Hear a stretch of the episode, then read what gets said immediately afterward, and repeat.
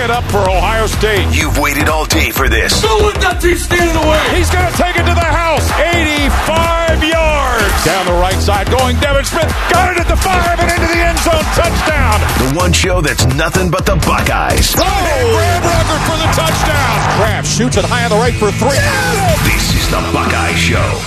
Yes, it is. Happy Wednesday, everybody. We made it to the middle of the week. Almost home, heading for the weekend right now. Timmy Hall with you. 6 o'clock means Buckeye Talk. We're going to have some fun today. We got to keep going on with our all-Urban Meyer team. We will be hitting our starting 11 on defense on tonight's show, so do not go anywhere. Stay tuned for that. We will start it up at the end of the 6 o'clock hour and then into the 7 o'clock hour as well. We'll finish it up after the College Football Pulse. And at 7:19, we'll get to find out if our special guest host, Joshua Perry, will pick himself and put himself on the all-Urban Meyer linebacker unit. So you'll have to find out. There he is, our guy hosting tonight, Joshua Perry, everyone. So I feel like I've asked you this question before, but I got to go back over this. So if I'm co-hosting with you for a full week, I get the round of applause every day for a full week. I don't know if I'm ever going to go away with the round of applause. I think they, the higher-ups, the brass, would have to decide on a permanent co-host for the Buckeye Show to rescind that. That's interesting. Don't you think? I think it's a little bit excessive. I feel like the people are starting to grow a little bit tired of me. Like, they don't want to clap anymore. They just want to get into the talk. Stop. You know, for one, I thought you were going to say people have grown tired of the applause, and that was going to offend me right there. No. And then you offended yourself. It's me. No, come on. Self-deprecation is what we do. Yeah, we do that. Yes, that's big. And I do encourage that, but I'm here to remember how we were buttering each other up so much a couple weeks ago? I know. I feel like I'm going to go back to that now because you just talk down on yourself. Well, but this is what I'm saying, though, is I feel like the people, they don't want to clap. They don't want to throw the flowers anymore. They just want to get down to the talk. Yeah, I know. Well, that's what we're going to do, though. And I promise it's going to be a fun one, but I also promise until there's a permanent co-host, the applause needs to be a thing on this show. I feel like that's a staple of the Buckeye Show now. It probably is. Every time you tune in and it's 6:01, you hear a round of applause. So I guess so. And you never know unless we're doing something like with you where it's every single day this week. You might not know who you're going to get. It could be our man Eric Reeser. I think you're going to hear a little bit more Evil Bald Colin coming up. And I like him. I've been loving talking with Evil Bald Colin. He's better than me at radio, honestly. I tell you, you could tell he's been learning. Yeah. And I love to see it. I really do. There's nothing that brings me more joy than when I see one of our guys, like we got our guy Hayden back there. Everybody that does this, right, wants to come in, do the job, run board, produce shows so they can one day get a chance to crack open the microphone. For sure. And when guys climb that ladder and put in the work, and I will tell you behind the scenes, nobody puts in more work and has learned more things about the trade than that dude, Evil Bald Colin. Well, that's why he has no hair. You know, exactly. He lost it all. So hard. He was too stressed out. He lost it all. That's it. That he went bald. I think there was a show that you did with Tim May where he had some trouble connecting, and I don't know if he got the round of applause. I think you know what? Maybe did we miss the applause? I think so, because it was like 6:03. And he finally got connected up, and so I think you just skipped it. You're being generous. It was more like 6:05, 6:06 when he finally got connected. Under the bus too far right now. But you could easily go back, and we have pretty good descriptions of each episode when you go check out our podcast wherever you download those things. I will tell you real quick to promote one of the other podcasts we do. We've got some great ones in the fan family, and myself and Evil Bald Colin, we've gotten a bit of a rapport because we've cranked out 49 episodes of Mad About Hoops, and it's a college basketball centric podcast. If you don't know by now, give us a follow on Twitter at Mad About Hoops. You can also download that puppy anywhere you get him. We had a pretty big production today, man. We went into a little summer mode, and I do actually want to talk about this one movie that's coming out because we're probably going to put this next on the list. So we called it the Mad About Hoops legal screening of Hoosiers. We went into movie mode. Never seen it. And well, that's fine. That's fine. You can give it a watch because Evil Bald Colin, big basketball guy that he is, he had never seen Hoosiers. And I'm almost done giving him grief for not seeing movies because it just keeps coming up again and again and again. You just throw your hands up and assume if it's a famous movie from the 80s or late 70s, early 90s, maybe he hasn't seen it yet. But everybody else seemed to be around Space Jam. And with that one coming out on Friday, I feel the original Space Jam is going to be up in the hopper, but I know it's on Hulu. Yeah, it's on Hulu right now. So we can do Space Jam, but I know there's a ton of Hoosiers fans out there. I talked to them on social media, so be looking out for that. We actually had our Nerd Association podcast guys join us. They're really into the movies and getting knee deep into the actors and actresses and in screenplays and plots and all things like that. So we had sort of some official movie insight on it, me being just a gung-ho fan of it, loving the film. It was a lot of fun. And I wanted to bring you in on this before we got going, because we talked about this in the last segment. I don't know if you heard. I was talking to my dad today through the podcast, and it got me thinking of how I never was able to beat my dad in basketball. Mm-hmm. You know, one-on-one out in the driveway. You know, like a lot of kids had the hoop out in the driveway growing up. And from the time that I was, you know, good enough to dribble the ball, make shots, and, you know, maybe size-wise, so we're talking maybe like early teens, right? 13 years old, whatever. He never let me win. And I contend that by the time I could have beaten him, it wouldn't have been a fair fight because his knees were gone and he wasn't the athlete that he was. But I always respected my dad for that, and it didn't like ruin me or crush my future. And I think there's a lesson to be had there, and maybe that's not how everybody goes about it. But I didn't need to win. And as we were just talking there, I'm sure he would have wanted me to, and I think we both would have been proud had I ever won officially. I mean, we had a lot of one-point games. I think there were probably 50 times where I got to the last point where it's 10-10, right? If you're playing to 11. Mm-hmm. Never could actually get it. I'm just wondering about how that went with you and your father when you were growing up, whatever you were playing in the yard. Okay, so just as an overarching philosophy, I believe in never letting the kids win anything. And my wife has two sisters that are 7 and 4. And even if we're playing like board games, I won't let them win. You cannot give them a victory because they learn nothing. You learn more through defeat than you do through winning. And so I don't want them to have a false sense of confidence about where their skill level is. I don't want them to go through life coasting thinking that they can win at everything because they can't.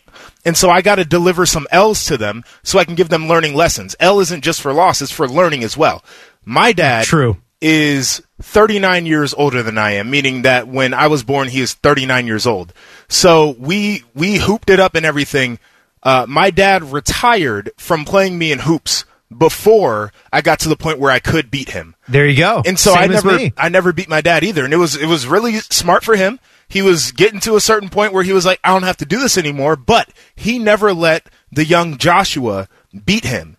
And I respect him for that because that's the same thing I'm going to do when I have kids. Yeah, that's interesting. And I don't know how it went for your dad, but what I'm not doing in my middle years, and I almost wish I have or have done it a little bit more, but with the show shift here, it prevents me. And I think it's kept me in a little bit better health with my lower body. My dad's knee, I mean, he had like knee replacements on both, right?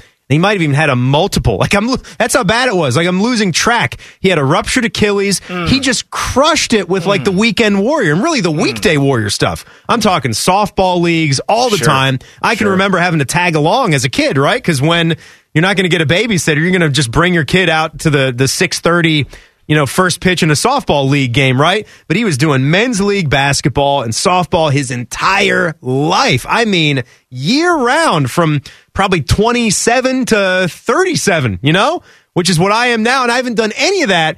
So by the time, I was like young in high school or even into my college years, he was done. And it wouldn't have meant anything to me to beat him. But I like what you said back there. I have respect for that. The only difference for me is if we're talking board games and a kid is like really, really little, I might give a little something there. Nope. But the point of the matter is by the time I was old enough to even be able to win, that there was no letting it happen. So, you had to go and earn it.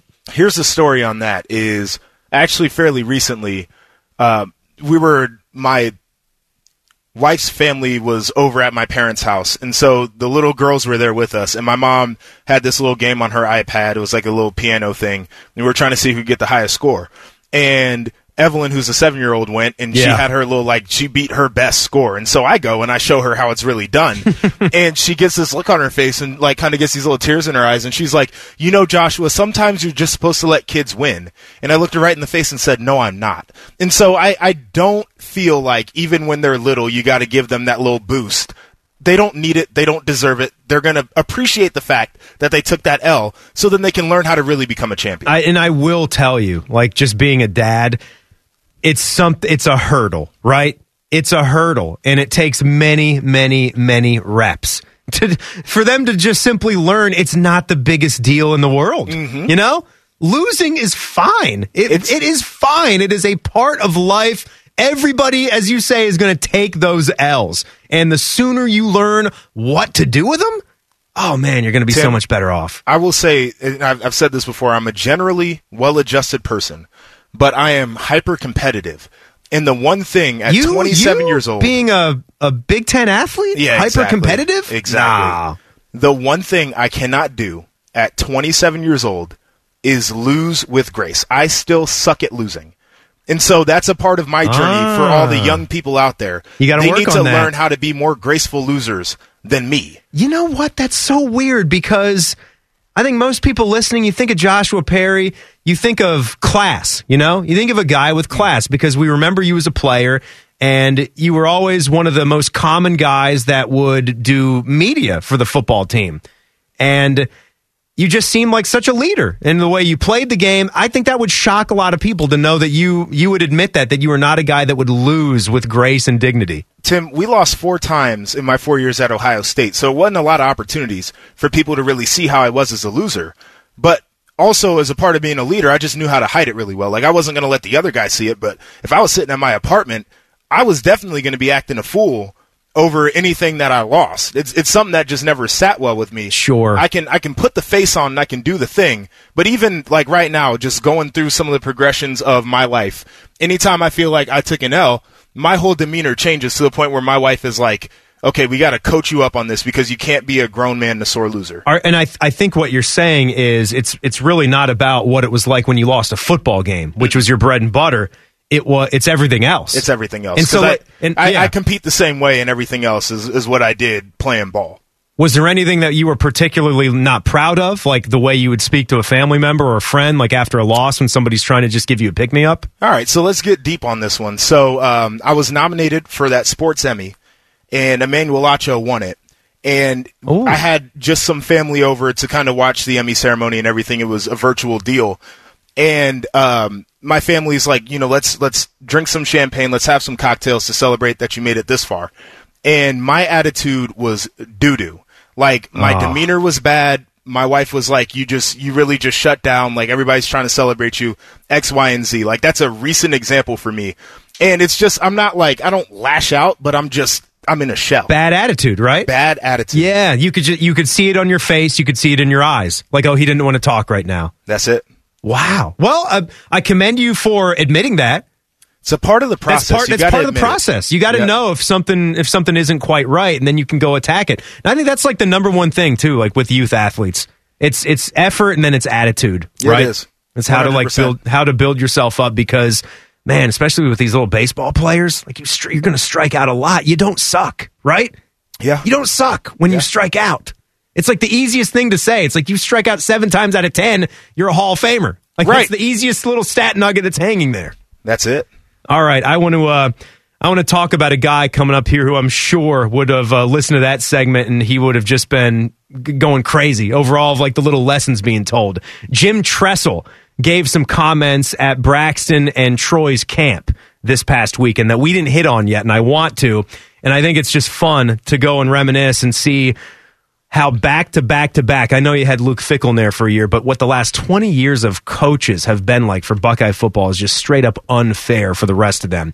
We will get into that. It's the Buckeye Show on The Fan. We are everywhere. On your radio, online, the Fan app, Alexa, and behind you in your car right now. Too creepy? Sorry. The Fan, Ohio sports destination. Brace yourselves for more Buckeye banter. This is the Buckeye Show.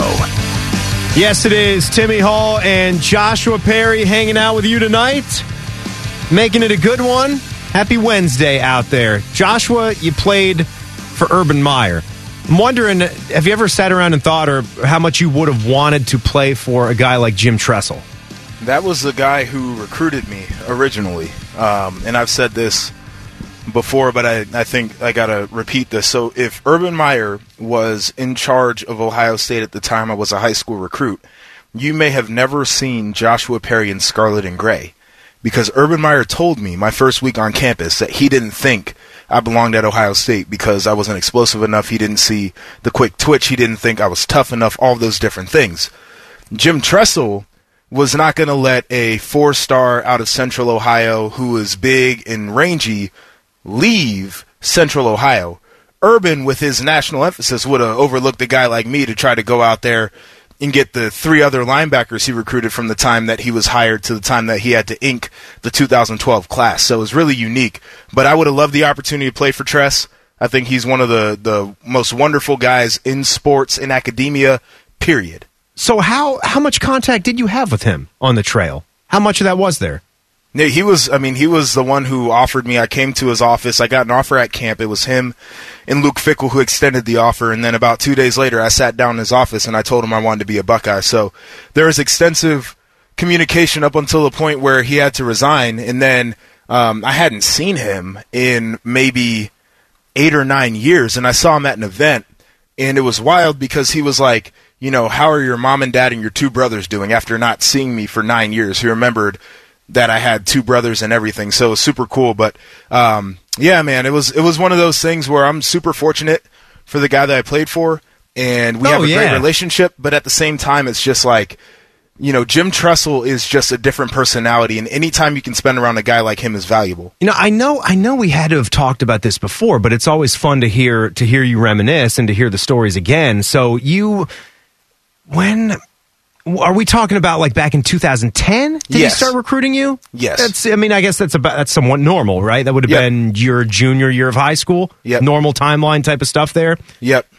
So heading into my junior year was when I got the offer. That's pretty. You had to be pleased with that. Oh, I was heading into your junior year. I mean, I was ready to shut it down. I was looking at. So this is a window into what Joshua Perry used to be before he became a jock.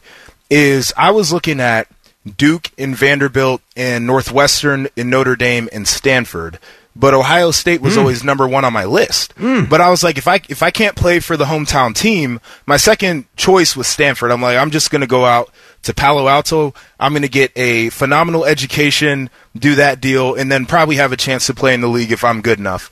But, you know, Ohio State comes knocking. It's really hard to turn it down.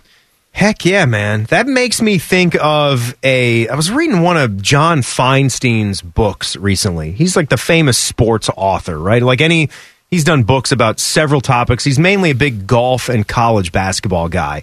And he had an excerpt in one of his recent ones, and it was cool because it highlighted Seth Towns, right? Who just jumped back over here to Columbus to be on this Buckeye basketball team, which, by the way, I think he's one of the biggest mystery men we have for the Holt Man's squad going into the 21-22 season. How's that knee going to recoup? We know what a high-level player he was, but he was detailing a visit that Seth Towns had. It was either there or Tommy Amaker, Harvard's coach, right? Came here to do it. I can't remember which place it was, but it was in someone's living room, and Tommy Amaker, with all the sauce in the world, dropped an F-bomb, like in the visit, in front of mom, too. Of course. It was unbelievable. And the way he didn't really know that it was going to work, right? He, like, looked them both dead in the eye, like he looked across the coffee table, looked into Seth's eyes, looked into mom's eyes, and kind of said to the both of them, "You'd be effing crazy not to take this opportunity to come to Harvard." Sure. And it won, right? And Seth was like, yeah, I would. You'd be right. You know, look how it's all worked out. He got to go there. Now he's back here. Best of both worlds. It is the best of both worlds. And the thing they say about folks who swear like that is that they're really honest people. And so maybe that was a moment where it was a calculated choice. That doesn't mean he's just going around, F.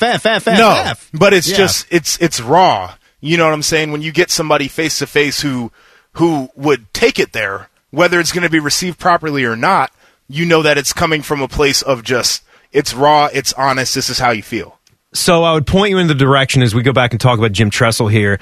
Marcus Hartman from the Dayton Daily News had a good write-up when he was there. He took in the camp and Jim Tressel spoke, and that's really cool of him to do, right, to take some time. And you talk about what he's become, and you're talking like 7 years into it now where he's the president of a university. I don't know how many other college football coaches are pulling that off, and he's still doing that and having some great success. Like, he's still there for a reason. And he says that, after the former Ohio State coach finished his brief speech, one of his most famous players told the young attendees seated on the football field on the former campus of Urbana University up there, they did not know how lucky they were to receive such a message, where Jim Tressel was given sort of a three-pronged approach. Be grateful, have high expectations for yourself, and always keep others in mind. Like, those were the three things that Tress told the campers, right? And many more words than that, by the way, but I can't read them all to you in such a short time. Troy said, I call him my dad because when I was at Ohio State, if it weren't for him, I would have been lost. I wouldn't have been able to play quarterback or able to play football at all. Like, how many, you just hear so many quotes like that from players, hearing you speak about, how much you wanted to play for him. And that had to be a weird thing, wanting to play for Tress, and then a new coach comes in, but you're such an Ohio State guy, I wasn't going to change your mind. It's so cool. And with the guys in the news this week wanting to get their stats and their legacy back, like, I really don't think anything of Jim Tressel's legacy other than that it's great. No, and truly when you look back at Jim Tressel through kind of the scandal and everything, the thing that you can point to is that he was trying to be a father figure and he was really trying to protect his players. And it didn't end up the way that anybody would have imagined, didn't end up the way that anybody wanted it to necessarily, but he was trying to do what he felt was best to protect those guys. And I think that's admirable, because you see the other side and kind of the nasty side of the coaching industry is where sometimes coaches will throw guys under the bus and they don't even care because they're trying to save themselves. They're not worried about the impact it's going to have on a young 20-something-year-old. It's just they're worried about protecting their paycheck. We'll keep the conversation going on this, and we'll bring our guy Dave Holmes into the discussion, who's just out there walking around. He'll be live in studio. As like I said, it's kind of ridiculous that you go from the talented coach and man that Jim Tressel was, who's leading you university. You roll that into Urban Meyer, you get the national championship there. You roll that into Ryan Day. It does make me wonder. It makes me wonder, like, how much pressure he feels, or how much pressure we would be putting on Ryan Day to win the big one. It's almost like a necessity when you look at who's behind him. So we'll keep talking about that. Our guy, Dave Holmes, we'll say, what up, Holmes, to him next. It's the Buckeye Show on the Fan. There's nothing like waking up, turning on your radio, and hearing the ramblings of dummies. Common Man and T-Bone Weekend. Saturday morning at 10. The Fan. A man so professional, he wears a suit to a radio interview. He's 10 TV's Dave Holmes. Yes, he is. Joshua, I wish you could be here, man, so we could all just stare at each other's eyes, gaze at each other. Out. Still got him locked out. Soon, though. Very soon. Our man is Dave Holmes from 10 TV, as you heard it say. What's going on with you, man? How's the week? It's good. Joshua, do you want me to drop off my station ID so you can get in? Is the issue a clearance thing? We've got to get you cleared. Yeah, I'm not cleared yet. They still want me down here in the basement, so I'm figuring it out. I'm like Roger Goodell right now, actually. Right. Yeah. I don't have M&Ms. I got high chews on my desk right now, but, I mean, they don't want me saying this, but the garage code is 12345. I mean, if you want to just come on by. It's really easy. Yeah, it's very easy to remember. I should have just punched that in the other day when I was driving by. That's right. Do we have like a rock out there by the gate? I'm sure. We just leave a little key under the rock. Yeah. The doormat. Yeah. Under the mat. Do you think crooks have ever realized that it's always under the rock or the doormat? I think they probably have evolved at this point, right? Just the obvious fake rock, too, like in the middle of like the flower the bed, landscape the plastic rock. Yeah, I think they probably just avoid those. They're like, I want the challenge. Like, I didn't get into this for the easy one. I got into this so I could challenge myself. Yeah. It also would be fun. It feels like something that I could try at some point. Breaking and entering? No. That, it depends. You know, some of my neighbors, I wouldn't mind, like, right, messing with them like that. Desperate times. But I'm talking about, like, the baiting. I love the baiting that goes on. You know, like these guys that are catching, like, the porch pirates. Yeah, you're a master baiter. That's the deal. No, I'm a decent baiter, okay? I'm average. My cousin, he's masterful. But... Dave, let's reel it in from this nonsense right here. We were just discussing Jim Tressel back there, and just some of the comments he was talking to. No better setting to catch Jim Tressel than when he's talking to campers, right? Yeah. Like, you're going to get the best of the best. You're going to get the senator dressed up, giving you life lessons. And what I was saying back there, he talked to them about being grateful, having high expectations for yourself, and always keeping others in mind. Like, three things, take with you, kids. Go and have a good camp out here. Listen to Troy Smith and listen to Braxton Miller. As we move on from Jim Tressel, I just always have found it fascinating how that situation could happen. Tatgate, and that's been in the news again this week. You roll that into just one season that doesn't go your way. But you weren't really, well, I guess 2012 is the year you weren't eligible. You tried to be eligible in 2011. People say you should have just taken it on the chin then. Maybe you wouldn't have gotten the 2012 ban. But right off the bat, you get Urban Meyer and you're 12-0 and you're off to the races. And our guy Joshua knows about that. Is there any other program in the country that you could think of, even hoops, where you look at three consecutive coaches, a 20-year span where you've got this kind of success going on? Yeah, it's hard to think of anything because normally you have programs that have multiple great coaches. So you have Dean Smith to Roy Williams, but we have to go through a Billy Guthridge, Doherty. A Matt Doherty. Oh, Doherty. You have to go through some, stuff, you know? I mean, yeah, so I would say it's hard to think of someone who's had a program three in a row like this. And it's interesting because they all had weird circumstances. You had Tatgate. Then you had Urban, of course, had some things during his last season with the suspension. So they had controversy, and then it always led to the program righting itself. And, you know, it's interesting because you see... How does that happen? I don't know. Right? Because, that doesn't happen other places. Because you see in Michigan, Lloyd Carr, who actually won a national championship, they run him out of town. They're not happy. They bring in Rich Rodriguez. He's going to spread the Big Ten and look out. It's never going to be the same. And in many ways, it was never going to be the same. It never worked from there on out. So if you make the wrong hire for the wrong program, you know, because Rich Rod worked quite well at times in other programs, West Virginia, Arizona, but the wrong coach at the wrong time can lead you down a Michigan path of almost 15 years now. And Ohio State has been so lucky to avoid that and just kept the ship going smooth.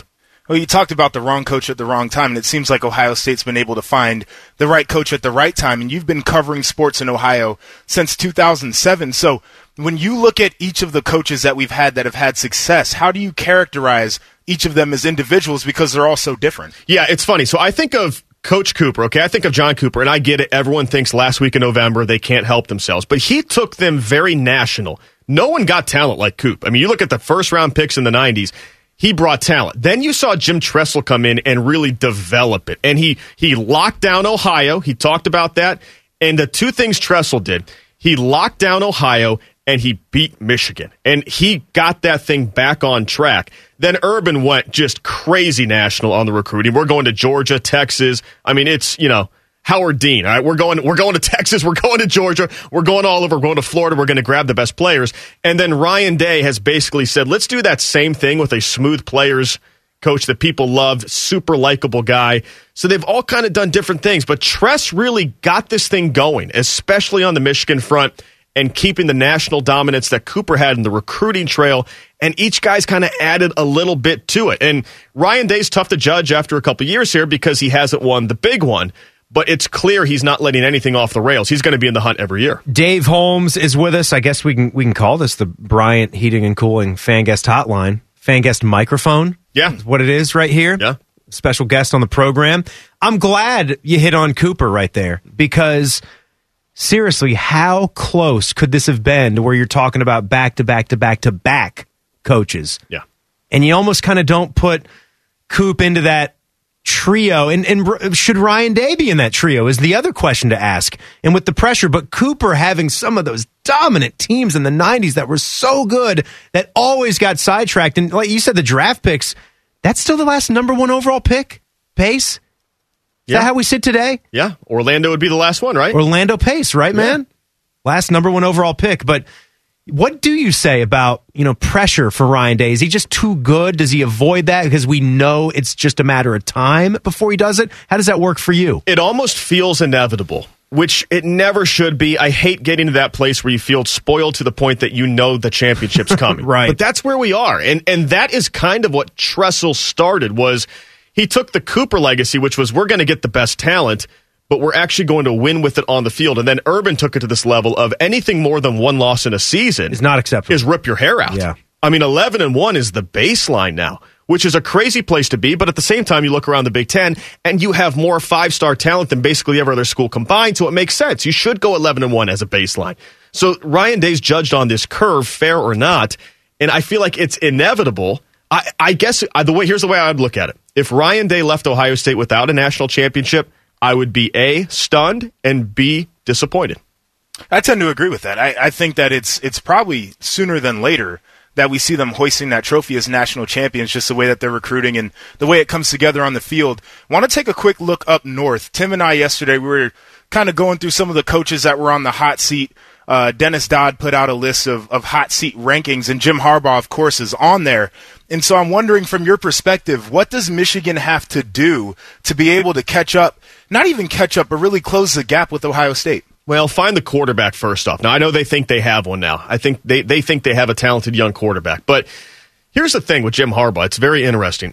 If you put any other name next to Jim Harbaugh, for argument's sake, let's make a name up and just call it Brady Hoke. And if you put a name next to his resume, you have to think it's not good enough to keep that job. And for whatever reason, Jim Harbaugh, through his time in Stanford and his brief tenure with the 49ers, earned a reputation as being a great head coach. In fact, he would have been in top 5 lists, as we've seen Ryan Day routinely left out during clickbait summer 2021. He would have been on a lot of these top 5 lists, and the blooms off that rose for sure. And I just wonder what you have to do, because we talked about Ohio State's baseline is 11-1. Michigan's baseline is developed into 8-4? Yeah, 8-4. Well, with an extra, 8-4 is kind of what you expect. Maybe 9-3 baseline. Yeah. And when you look around the Big Ten, I mean, there's really only one or two other schools that should even be competing with Michigan on a talent level. So I really think it's put up or shut up time with Harbaugh, but I also said that 24 months ago, and the last 2 years have kind of been more of the same. I'm looking at the resume right now as you guys were talking. You realize he hasn't won, and how big of a deal is winning a bowl game these days anyway? Yeah. It's not that big of a deal. Mm-hmm. Joshua and I were talking yesterday about how that's a big deal for David Cutcliffe at Duke. Right. You win bowl games at Duke, we don't flip and care if that's the Belk Bowl or whatever. Yep. Take it from where the expectations were when you took the job. Win a bowl game, good for you. Yeah. This guy hasn't won a bowl game since 2015, his first year. He won the Citrus. It's a bad deal. That's it. Huh? That's pathetic. And you're not even getting into the big bowl games. Did you almost sense, Joshua, that he didn't want this job at the end of the last year? They had that long stalemate where I was waiting for him to quit or be fired, and it's like they both just looked at each other. It was like this toxic relationship where you both know you probably should break up, but you're both afraid of being lonely. It just was a very weird, silent period after that season. It was, and they were both entities, the university and Coach Harbaugh, were both flirting with other opportunities. Mm-hmm. Harbaugh's interviewing for NFL jobs, and the university's kind of, you know, leaking that they're coaching candidates to see how they're received and everything. And they finally come to this contract that's very noncommittal on both sides. Tim and I talked about it yesterday, and it's just really unique to see. I think the one thing that endures, though, is Ward Manuel's relationship with Jim Harbaugh and how far back that goes. And I think that's part of what has kind of kept this thing together. But in my opinion, it's a long time for them to move on. I mean, they should have done it a couple years ago. Like you said, you're talking 24 months ago. It's put up or shut up time. I agree. Dave, we're about to continue with our all-Urban Meyer team. Mm-hmm. If you had a first-round draft choice for the defense, who would it be? Ooh. Who are you taking first for defensive picks? Wow. See, it's so interesting because you go right to the defensive line. Right. And you think, that's what we're doing next, and you think, give me a Bosa, flip a coin, I want either one. But they put so many defensive backs in the first round. So are we talking NFL success, their time at Ohio State? Whatever you want it to be. It's whatever I want it to be. Who's the best? I would actually say Joey Bosa would be my first pick. But, man, you could talk me into Nick. You could even talk me into something crazy like Malik Hooker for talking on a one-season, a one-season player. Woo. He was Ed Reed in a red uniform for a season. I know that you don't see it like that in college football. No, he hasn't stayed healthy. And I understand that in the NFL. But, yeah, I would say Bosa as far as overall time there. All right, that's good. Dave, thank you so much, man. Big week for Space Jam coming up on Friday. Oh, yeah, I don't care about that. Joshua, hey, you have a great time, man. Can't wait to see you back here. 1, 2, 3, 4, 5. I will break in tomorrow.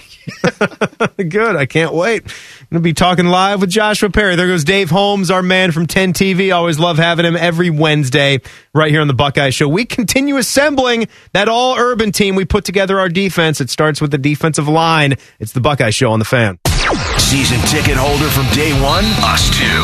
Now and forever, your flagship home of the Columbus Blue Jackets. The Fan, Ohio sports destination. The best sports talk in the Big Ten lives right here. Now back to the Buckeye Show on the Fan. Good to have our guy Dave Holmes in the studio back there. That was fun. Timmy Hall and Joshua Perry with you. 50 days, did you realize? Does that make it any sweeter when you get a nice round number like that? Or Golston days away from Buckeye football being back? 50 days, man. Buddy, let me tell you, I'm about a week away from Big Ten Media Days, and then the next week after that, I'm on the road covering training camps. This is amazing. Right. I know. Will you keep me up to date on what's going on with you? Because I would imagine your schedule is going to be all over the place, and it's probably still coming together, right? Like, what's the latest with your schedule coming up? So, Media Days, 22nd, 23rd, I believe, and then starting August 5th, we're going to be on the road looking at some training camps. That'll run through about the 20th, and then that next weekend, we are starting with Illinois and Nebraska, I think, playing a little Week 0 matchup there.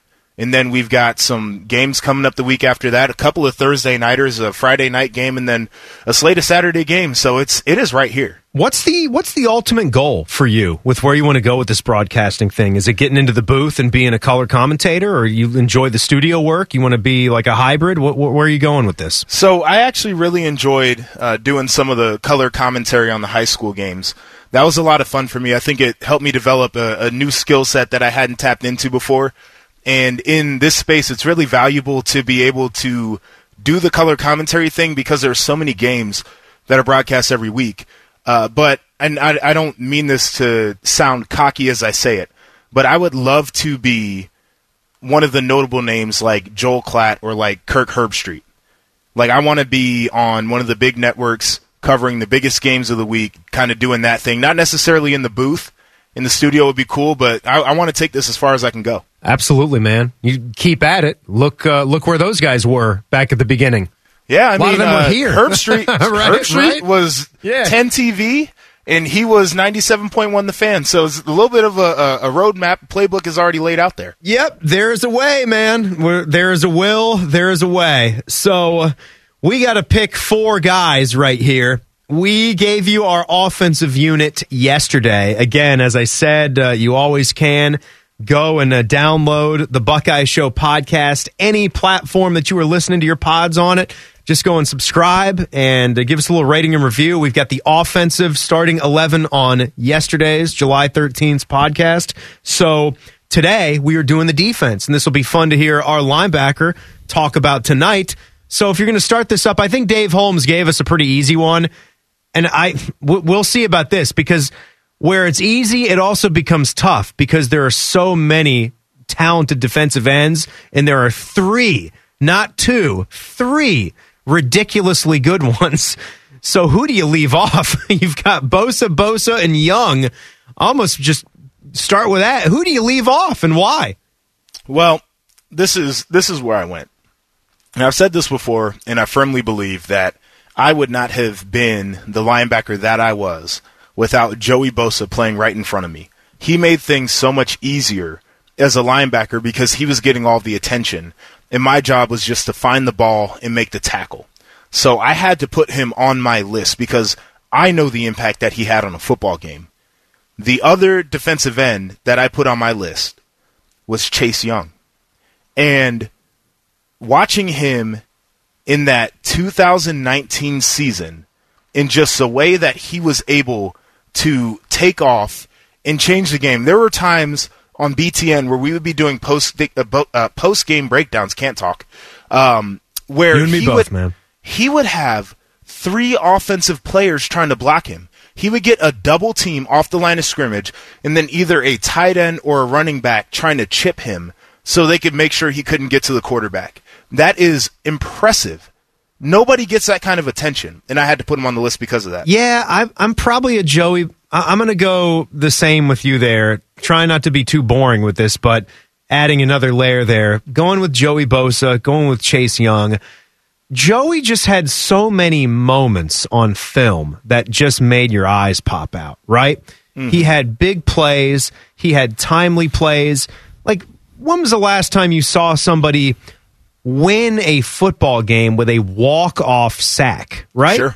There are, first of all, like, it can't happen in the pros because of the format, right?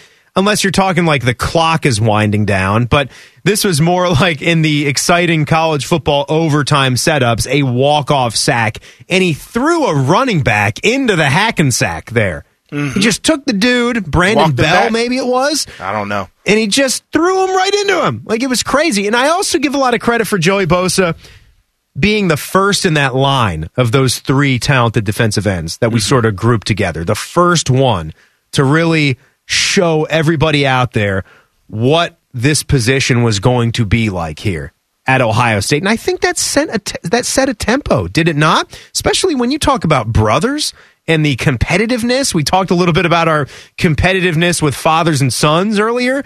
Talk about brother to brother and what that must have, supercharged Nick Bosa's mentality. And then Chase coming in as well with the sacks he was putting up in that season, what he still wound up doing with the lost games. It's just insane. I also got to say, though, lots of eyeballs at a John Simon. You talk about a seat at Urban's Thanksgiving table. Yeah. John Simon might be at the head of it or wrestling with Tim Tebow for the chair with the arms at the end. John Simon was one of the most impactful locker room guys that you could have. And I was lucky enough in my career to cross paths with him twice. Obviously at Ohio State, and then when I was with the Colts, he was in that outside linebacker room. And even as a pro, he was the same way. He was a locker room guy, practiced hard every single practice. And then the meeting room, he was like another coach in there. So it was really hard for me because the talent level definitely wasn't what we saw of the Bosas and out of Chase Young. But just in terms of a guy who was impactful on a team, really hard to leave a guy like that off. I'll start with one of my interior defensive linemen, and I got to go a little bit farther back for this one. This was when I just started here in the market, and you talk about that 2012 team that went undefeated. Yep. This big dude in the middle was just a clogger, and he had a motor, and I'm talking about Jonathan Hankins. Yeah, that's an easy choice. Right? One of them is easy. You're saying that's like the primo defensive tackle that we could find, really in the last decade for Ohio State football, right? Yeah, I mean, he's just plugging things up in there. He wasn't the most athletic guy, but he was a fighter. He was a guy who was going to take on a double team and wouldn't complain about it. I enjoyed playing with him because he was also like a funny dude who kept things really lighthearted, but just in terms of the value that he had as an interior defensive lineman, you got to choose him. The other guy I would pick was doing some work for us here last season on our pregame shows. And that was Michael Bennett, who was on your team. See, now I went a little bit of a different direction here. And the second choice was really hard because Mike Bennett, I played with him. He was one of the all-time great guys just in terms of he'll put his arm around you, let you really know where you stand with him. And I could always appreciate that. Did a really good job for us. But I went with Draymond Jones. Mm-hmm. And it's the athleticism. Also a good pick. It's a more recent one. I like that one, too. It's the athleticism that he brought where he could really rush from the inside of that defensive line, and that's what you need in today's game is an interior guy who's not just going to clog things up, but who can really get after the quarterback. I'd like a couple of nods for our guy, BB Landers, too. Boy. Boy. Somebody playing that nose. What a guy. Unbelievable. What he could do, man, with what he had. That's That's incredible. We will continue on with the rest of our defensive team as we get going in the 7 o'clock hour. It will start, though, with the very latest. Hey, we've got Big 12 Media Days kicking off today. Football is coming back. We've got a certain coach out there, too, who you know, saying he's a changed man. That's all coming up. Some headlines. It's the College Football Pulse. Buckeye Show on the Fan. The best soccer team in the land lives on the best radio station in the land. Proud to be your flagship home for the Columbus Crew all season long. The Fan, Ohio sports destination. It's time for the College Football Pulse on the Buckeye Show. Sponsored by Menards. Save big money at Menards. Hour number 2 of the Buckeye Show. Timmy Hall and Joshua Perry with you. Time for some of the headlines. Triple H, we are having some battles on that foosball table. My boy ain't playing no foosball. It's been good, man. Finally beat you. I finally beat somebody at something around here. That's just one game of foosball, and I got Triple H. He's got quick hands, strong wrists. He knows how to maneuver those little dudes. Tell you what. Yeah, and then we flipped sides of the table all of a sudden, and it's like... It was a changed game. It's a changed game. It's crazy. I had something in the back of my mind that said, maybe that opposite side, maybe this goal that you're shooting at has a little slant, a little tilt. It's the Scarlet versus the black team, and yeah. It's just Scarlet, they just... Scarlet owns it. They do right now. So we switch sides after we get to 5 goals. Yep. So, keep it fair. I'm going to try to take one back. I just got to say also, it's like National Touchdown Day, 7-14-21. That's like the perfect football score. I just Did you just come up with that? I did. It's National Touchdown Day. You didn't see that on social media? Nope, I just looked at the day and I said... You made it up? Yeah, yeah. I mean, that's pretty good. Thanks, man. That's good out of you. You got to submit it to the Committee on National Holidays.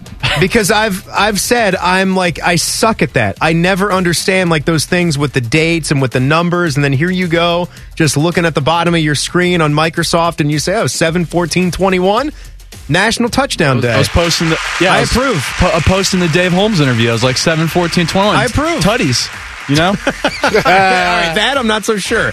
Yeah, that's good. That's good. What do we got going on today? Well, Ohio Bobcats Frank Solich, the winningest coach in MAC history and fourth winningest active coach in all of college football, is stepping down to focus on his health at 76 years old. Happy retirement to Frank Solich. 11 bowls and 16 seasons for Frank. Not a bad job down there in Athens. Not bad at all, Joshua. He finished, and this is what we're talking about with winning bowl games. It's a big deal for some programs. It would not be a big deal for, say, you're the likes of Michigan, just winning any other bowl game when there's 40 of them out there. 80 teams get to participate. When you're Ohio U, that is something. Getting to that 6-6 line and then winning the last one. That's a big deal, and this guy won the last 3 that he took the Bobcats to. 9-4-17, 9-4-18, 7-6-19. Victories in the Bahamas, Frisco, and famous Idaho Potato Bowl. As I was looking at Frank Solich things today, one of the images that kept making the rounds was him getting the French fry bath at the famous Idaho Potato Bowl. They put a bunch of fries in the Gatorade bucket. So, I got to tell you, I would sign up for that. You don't get drenched with liquid, and I'm probably eating a few of those fries if they're not touching the turf. No, I'm eating them off the turf if I need to. I'm a big French fry guy, and people who know me well would know that. But I'll pose this question here. You think Nebraska would like a guy like that back around Lincoln? They probably wish they never let him go, because Frank Solich, I know, there's some health issues there. He's not... I think I heard earlier, too, that he was the oldest coach in college football at 76 years old, the oldest. So he's not anymore. And again, happy trails to him. I hope his health improves and he's got some years left to enjoy his family and enjoy the success he had in this game. But no, you said it, man. I'm looking up his Nebraska resume right now. 9-4, 12-1, 10-2, 11-2, dipped to 7-7. And that one year in 2002 got everybody against him. Then went 9-3 in 2003, and that was it. He was gone. Didn't get to coach in the Alamo Bowl. 58, I mean, 9-3. We're getting rid of guys over 9-3 in Lincoln. They wish wasn't Bo Pelini the king of 9-4. Yeah, I think he had like 4 straight 9-4s. Well, and then he was gone. I mean, if you're Nebraska, you feel like you wish you still had that guy around. Absolutely, you can't even get close. I mean, the Frosty Boy is hotter than hot gets. Yeah. He's the opposite of Frosty.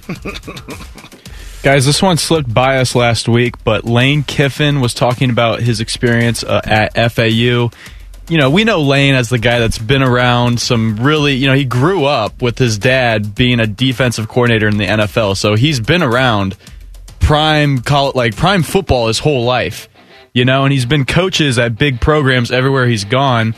Well, he was just wrapping up his experience at FAU, trying to say that it really changed him, seeing the players, seeing the excitement. Oh, God. It didn't matter that there were only 8,000 people at the game or something when they won.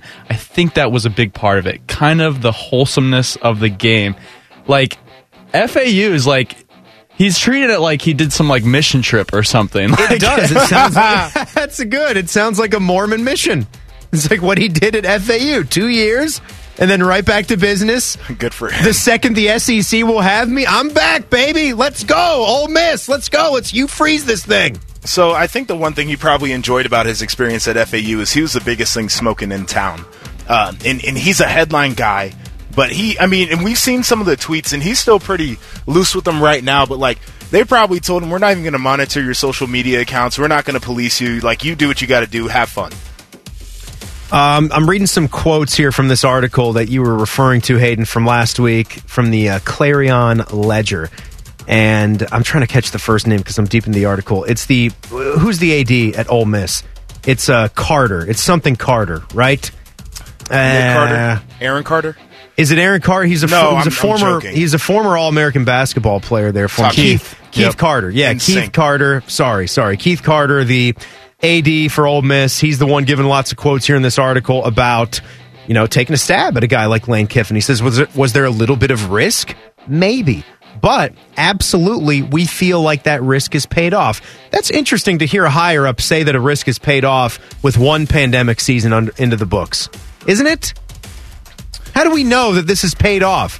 You're talking about just making a splash higher, and that's the end of the transaction? Well, it's all about getting 6 or 7 years into it, and you've got stability with your program. I agree with that, but at the same time, I think part of hiring a guy like that is the excitement that comes with the personality and what it does to rejuvenate a program.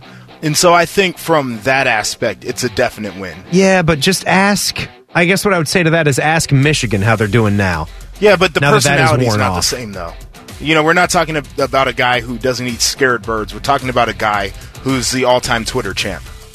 You're saying that it's a good thing for Lane Kiffin. It rejuvenates things. It brings some excitement. I think recruits really like that. I mean, he's a better recruiter than Jim Harbaugh, so it's paying off in that regard. He just... My only concern...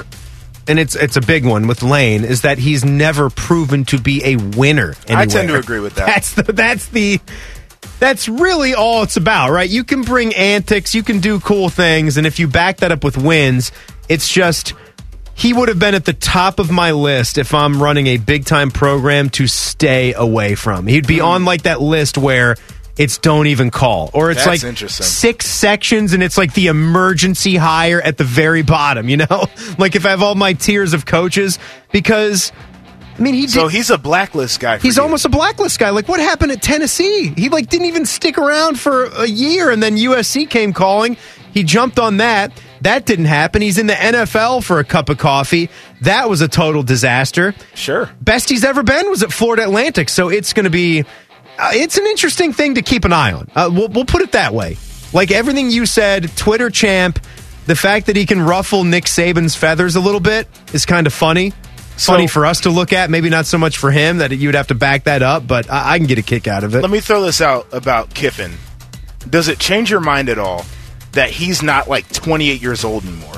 Because I think that was part of the issue with him when he first started getting these big-time jobs is I think the moment was probably too big for where he was in life. Just didn't know what he was doing, right? Yeah, I mean, I'm all 27 right now. All based on his dad's legacy, right? Yeah, you know, if I was 30 years old taking a head coaching job at a big university, I'd probably fail. Yeah, and that's the thing. He's 46 now. He says that FAU changed him. I kind of call BS this soon into it. We will see, though. I'll give him his shot. Give him his chance to see if he can do it at Ole Miss, because I do think that's a rather difficult spot to win consistently at. I don't disagree. Hayden? Well, guys, it was Big 12 Media Days starting today. That's right. Bob Bowlesby kicked it off by encouraging all student athletes in the Big 12 to get vaccinated. He says you are taking a unnecessary risk if you don't, and reminds people what happened to NC State in the College World Series. So a little bit of a threat there. How about John? It's not a threat. It's just encouraging players to do something that's going to keep them on the field. I mean, I think he comes from a place where that's important, is making sure that their season can go off without a hitch. Point to John Rahm here at the Memorial, how if he would have been vaccinated earlier, he'd have another $1.6 million in his pocket and a trophy. Yeah, I mean, and I don't want to get too far in the weeds on it, but I think it's perfectly fine that he would encourage that, to your point. And you see some of the flare-ups with, like, the Delta variant going on. I'm sure that they're not just going to let players play if they test positive for Corona or the Delta variant. And then there's this thought, too, that you have to keep rosters intact during the season, because it only takes one guy to come in infected, and then it spreads throughout the team, and next thing you know, you can't play a game. And this year they're not going to get the mulligan where, hey, we're going to try to reschedule this.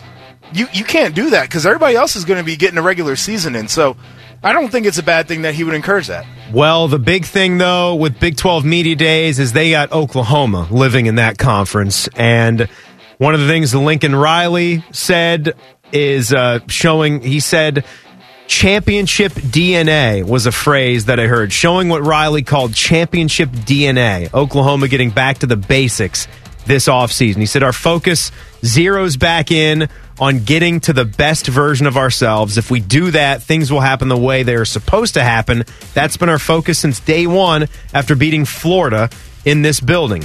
So, I mean, this is a team that has been right on the cusp, man. They've been getting to the college football playoff. They haven't been winning at all in the college football playoff. So they've got to do something to back up everything that's being built by Lincoln Riley. You got to play some defense. How about that? That's a start, right? How about show some of that damn defense, and then maybe you can compete in the college football playoff. And all that offense they got going on is fantastic, and I think that teams with high-powered offenses always have a shot.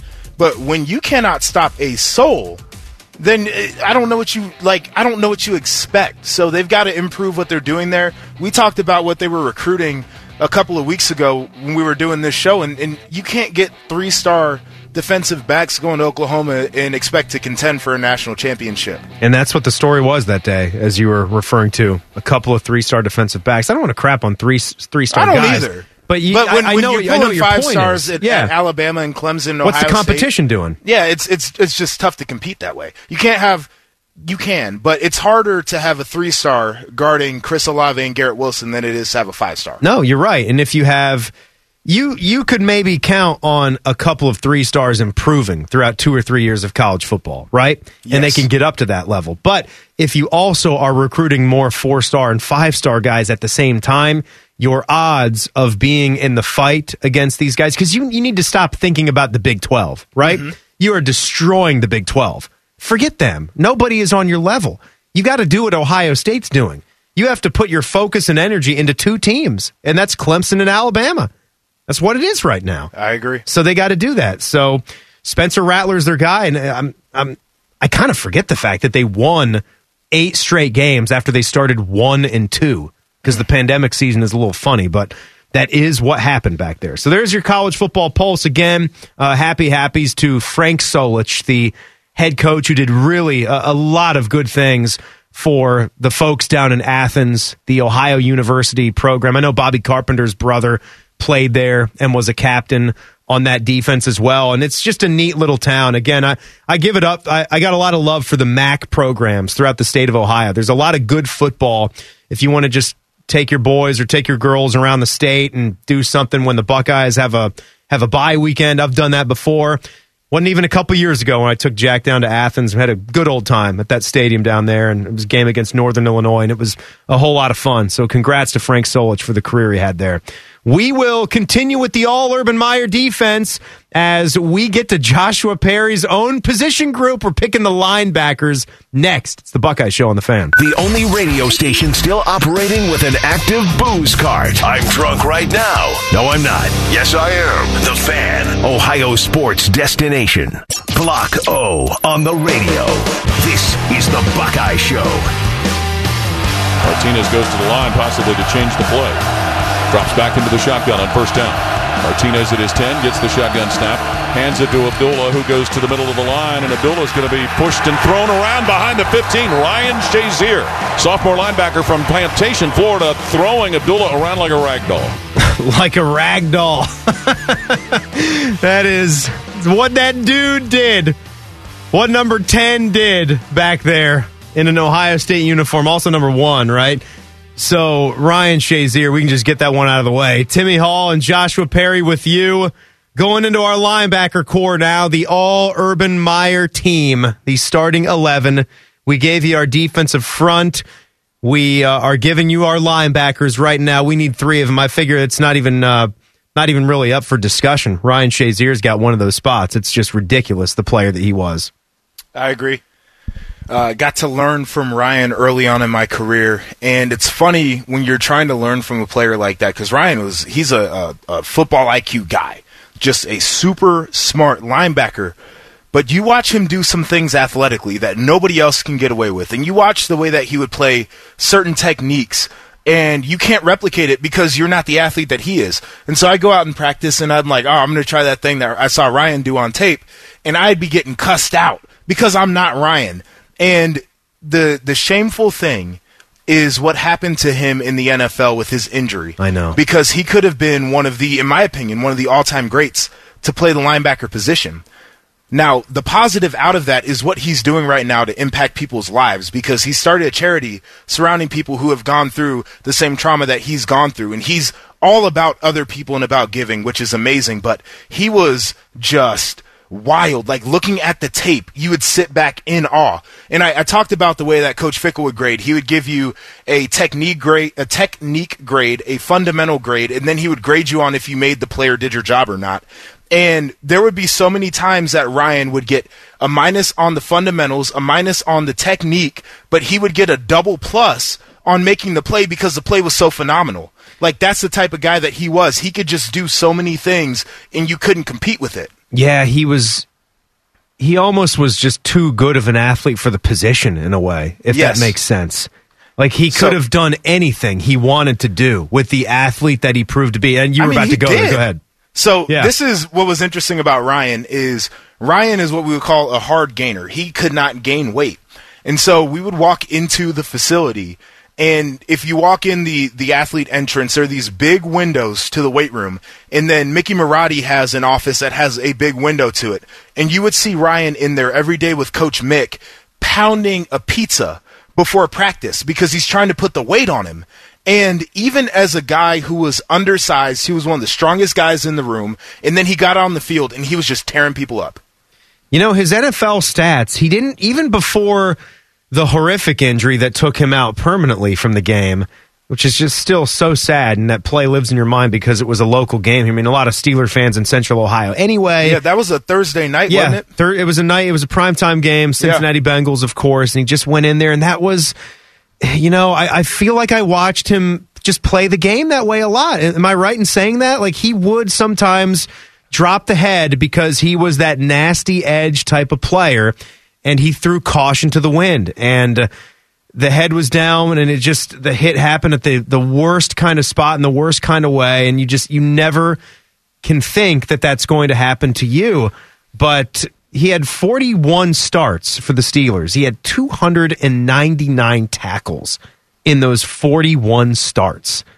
That's an impressive clip, because he didn't have a full 16 games logged in any of his first 4 seasons with the Pittsburgh Steelers, but the numbers that he racked up in a Buckeye uniform, I mean, it's unbelievable, man.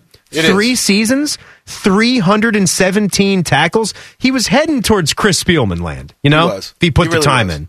He really was. I mean, just anytime you needed a play he was a guy that you could count on. And I remember in the 2012 season, there were a lot of times where we needed a big defensive stop. And here comes Ryan Shazier. So the other one that's definitely without a doubt on my team is your teammate, who just played like his hair was on fire. And we talked about his interesting recruiting story as well, and how Luke Fickell kind of stuck his neck out for him. And that's Darren Lee, who just had brought a lot of sauce to the game, too. Darren is potentially the craziest human I know. And I say that with all of the love in my heart that I can say. But he was a reckless player. And he was similar to Ryan in the fact that he would go off script all the time, but it typically ended well. And he had the hardest job on the defense, in my opinion, because he was that walkout linebacker. So he was playing over the number 3 receiver, or he was, splitting the difference between the number 2 receiver and the end man on the line of scrimmage a lot of times. And there's a ton of space in college football when you talk about just, how teams want to spread the ball around the field. And he had a lot of area to cover. And whether it was covering somebody going deep, whether it was eliminating bubble routes so the teams couldn't get the ball on the edge, or whether it was just coming in there on a blitz and blowing things up, he was able to cover so much ground in such a profound way that our defense could not have worked in 2014 and 2015 without a guy like Darren Lee out there. Yeah, you talk about like the bullet position, right? And a guy like Darren Lee kind of gives, he sort of makes way for that to be a thing with what he could do. Yep. You're talking 27 tackles for a loss, 11 sacks, 3 picks, the forced fumbles, the fumble recoveries. He had 3 touchdowns. Sure. And all that. Absolutely. So we agree on those two. You pick the third one here, because we're going to get our buddy Austin Ward on in the next segment. Raekwon McMillan. You got to go with the strong middle linebacker. We picked 2 guys that are more outside edge type of linebacker players, can play really well in space, but you need someone to hold it down the middle. Raekwon McMillan was going to be the guy who could thump those inside interior linemen. He was going to be a guy who would do well in pass coverage, and he was going to be the heart and soul type of player on a defense, could lead the huddle, could do all the things that you expect a middle linebacker to do. Kind of a classic player in a lot of ways, just in the type, just how he played the game, but very modern in the way that he operated as well. Strong consideration for a tough Borland type with all the captain nods that he pulled in. And again, you get those 2 talents on the outside. It's exactly what Tough would need, being that middle linebacker who could just handle his business. And congrats to you for not picking yourself, though. I didn't deserve it. Don't beat yourself up about it. Have a good attitude about it. It's all good. All right? Listen, I look back on my career fondly. I know you do. You should. All right, another one of our guys is going to join us to talk Buckeye football 50 days out from the opener. Austin Ward from Letterman Row is with us next. It's the Buckeye Show on the Fan. Breaking down all the sports goodies with a touch of class. Act accordingly. Bishop and Laurinaitis. Weekdays from 9 to noon. The Fan. The home of Big Ten championships and future first rounders. You're listening to the Buckeye Show. Yes, you are. Timmy Hall and Joshua Perry tonight. And going back out to the Bryant Heating and Cooling Products Fan Guest Hotline, our good buddy Austin Ward from Letterman Row. Austin, it's been a while. Good to talk to you, man. How you doing?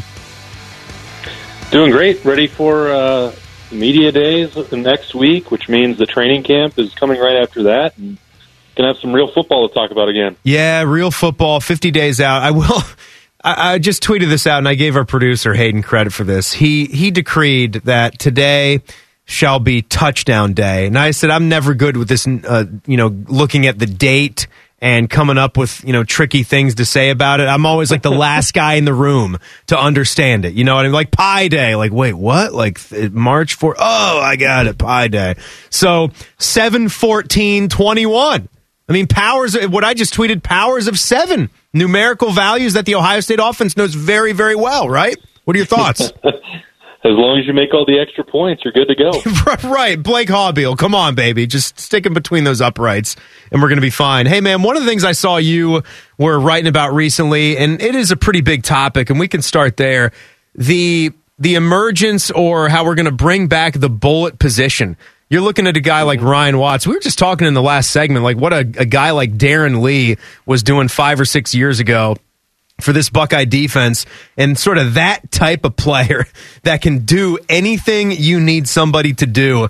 And I know you're circling Ryan Watts, and there's some other candidates for this defense that can do it. You think this is going to be a full-time approach and something they are really, I'm not to say force, but something they know they're going to be able to roll out this season?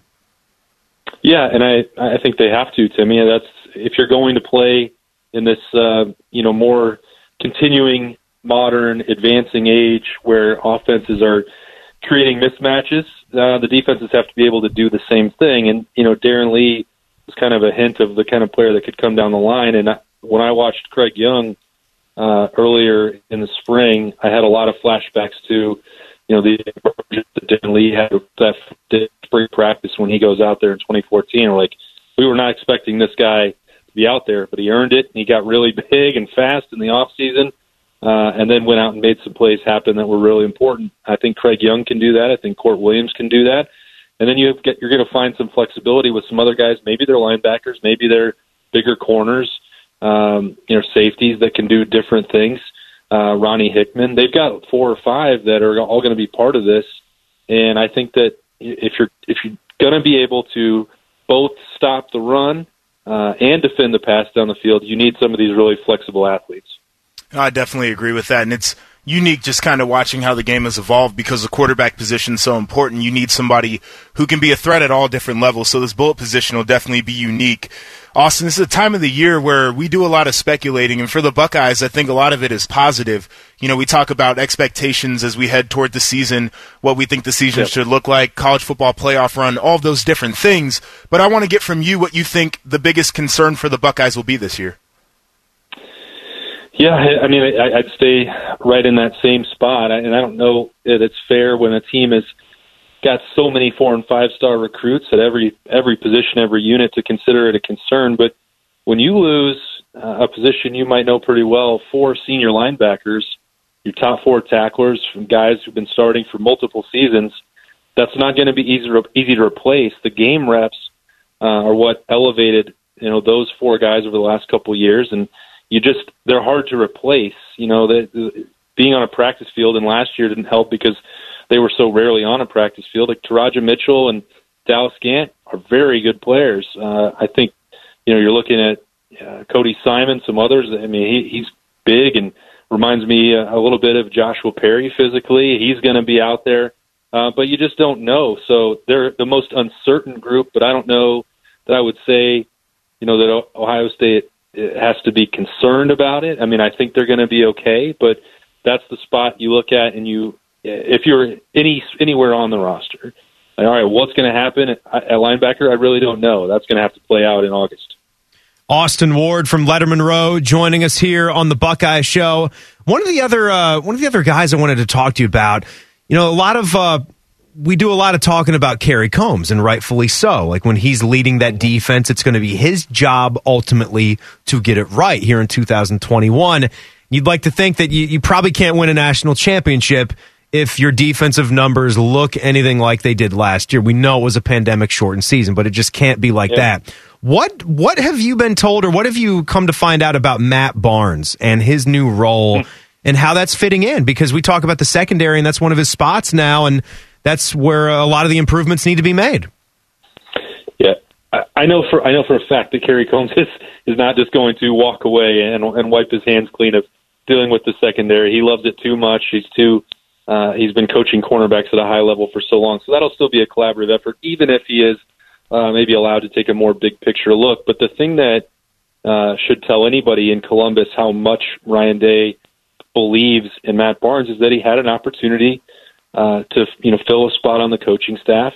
If he thought that there was any issue with letting Kerry Combs leave it when Greg Madison retired, there was an opportunity there. Well, he didn't feel the need to look anywhere outside of the program and elevated Matt Barnes, and then brought along Parker Fleming as well to handle the special teams and catch all with some other stuff on that full-time staff. So, I mean, Matt Barnes is a very sharp guy, and I would say the same thing for Parker Fleming, and that's why Ryan Day did, when he looked at last year, and you see the numbers, Tim, you mentioned them. Obviously, they don't look good. It is important to keep in mind the context of what caused them.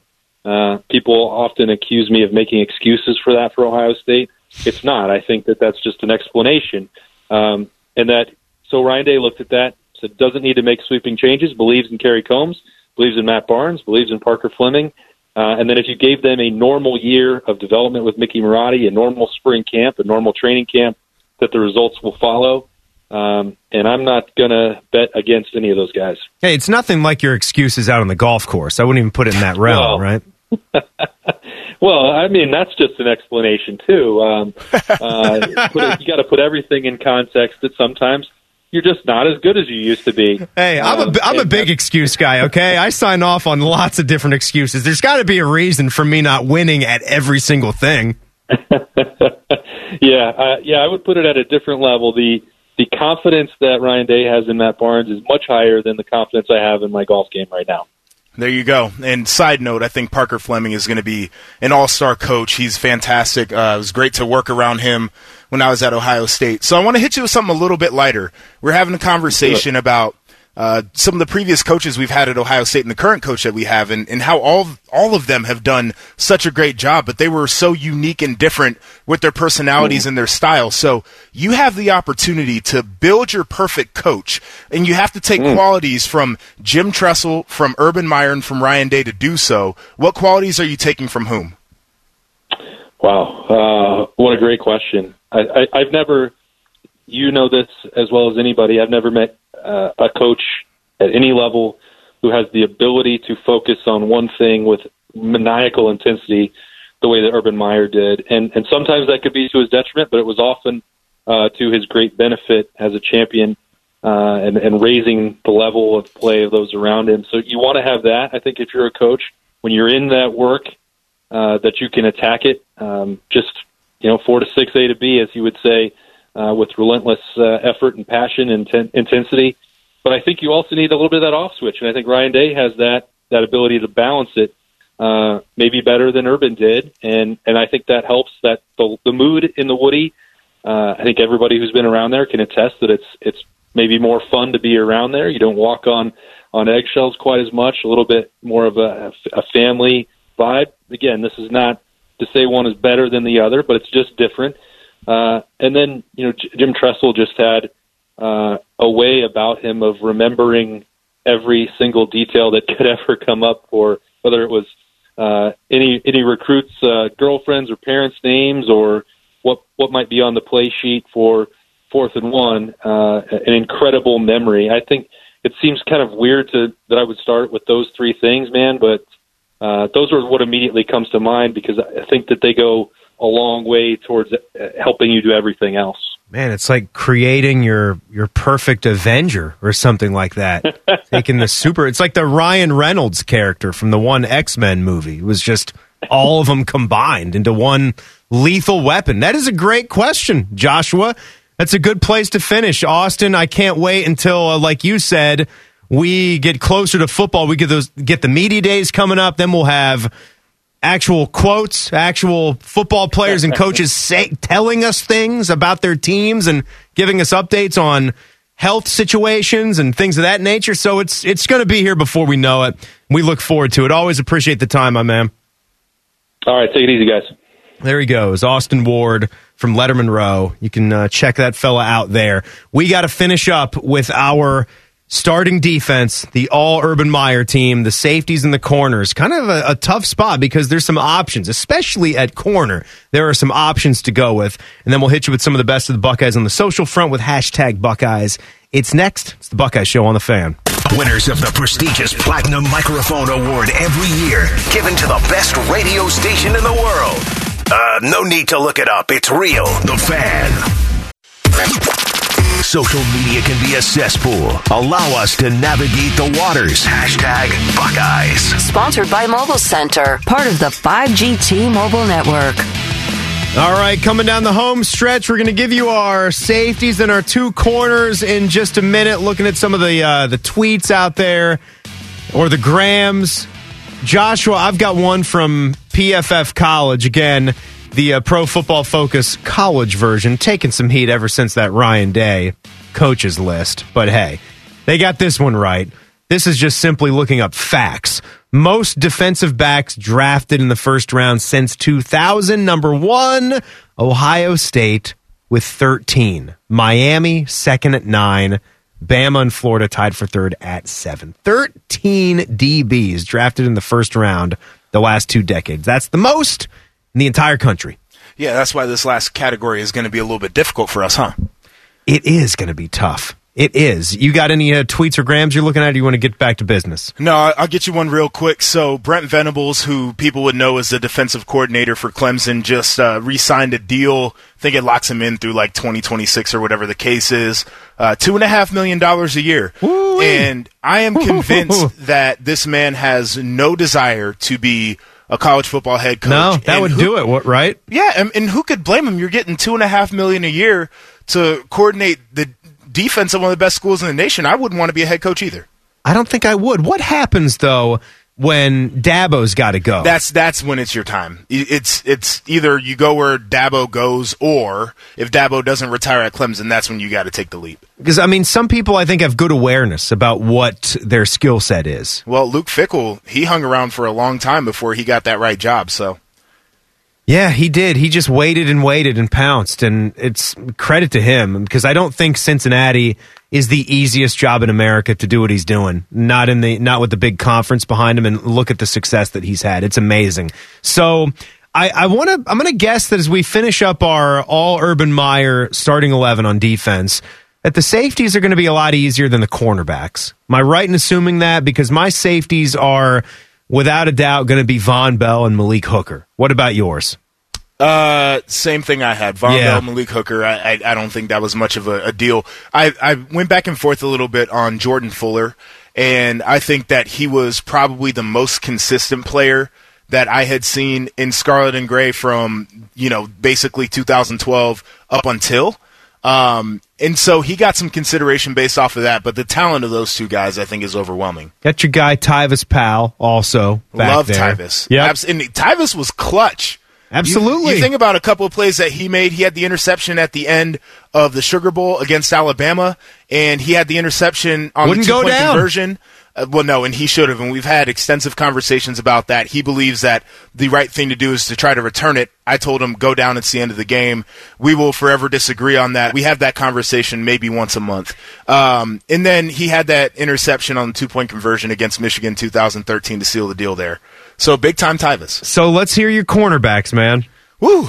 Denzel Ward, Marshawn Lattimore. Denzel and Marshawn Lattimore. See, there's like 4 or 5 options I think you can go with here. Yeah, do you like a Garyon Conley? Do you like a Damon Arnett? What about a Damon Arnett? Apple? Yeah, Damon Arnett. Could you throw it back to a Bradley Roby?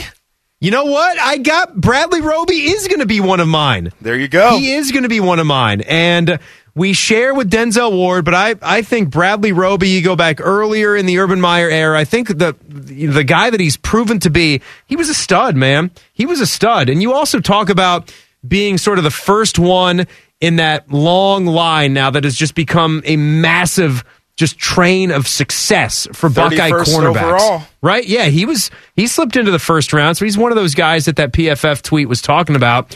This dude had 8 interceptions sprinkled throughout his 3 seasons.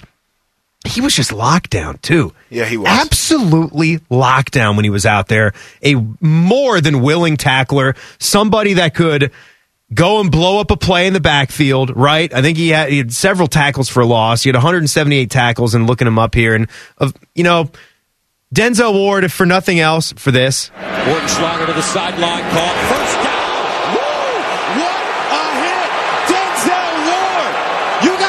You back there, and you didn't invite me. Hurt my feelings. That doggies. It was one of my favorites. Hurt my feelings. Oh, boy. So there we go. That was fun. And by the way, just got to tell you, we here at the Buckeye Show, always sponsored by our friends at Moo Moo Express Car Wash. That's the home of the Unlimited Wash Club. We didn't bump them. We didn't bump them. So next week, I can't wait to talk to either Chris or Jason Priestis for a little crosstalk. Just didn't want to eat into too much of their time. So if they're listening... So you bumped them. I didn't say that. I didn't bump them. But you bumped them. Don't try to massage it. You bumped them. Okay, all right. Well, I'll take that. Yeah, I don't know if they're listening in, but hopefully they will allow that, because we were trying to I'll get put a together nasty message from Chris here in a sec. It's going to happen. Yep. What we're doing right now, What I'm doing right now is just making it worse by opening the door for comments to be made. And you know what? I appreciate that. I'll allow it. So maybe in the first couple of minutes, they can take some shots back at us. But you will not want to go anywhere. Tremendous show they've got coming up. A lot of good things. A lot of things to talk about here in Buckeye Country. So we keep going. It's programming so good we might not even deserve it. But we get an extra hour of Buckeye talk. And after that, it's not you'll see, is it? We have a little NBA playoffs action coming up. You'll see. Yes, you do. Hayden has no idea what's going on back there. Yeah, you got basketball. Yeah, basketball. I think it was the one that programmed it last week, and then I forgot about it. But that's happening. Everybody have a tremendous night. Joshua, thank you so much. Can't wait to do it again tomorrow at 6. 11 Warriors Radio Hour next up on The Fan. What's the best way to scare your kids into submission? By blasting Morning Juice through the speakers. You're welcome. Morning Juice. Weekdays at 6. The Fan.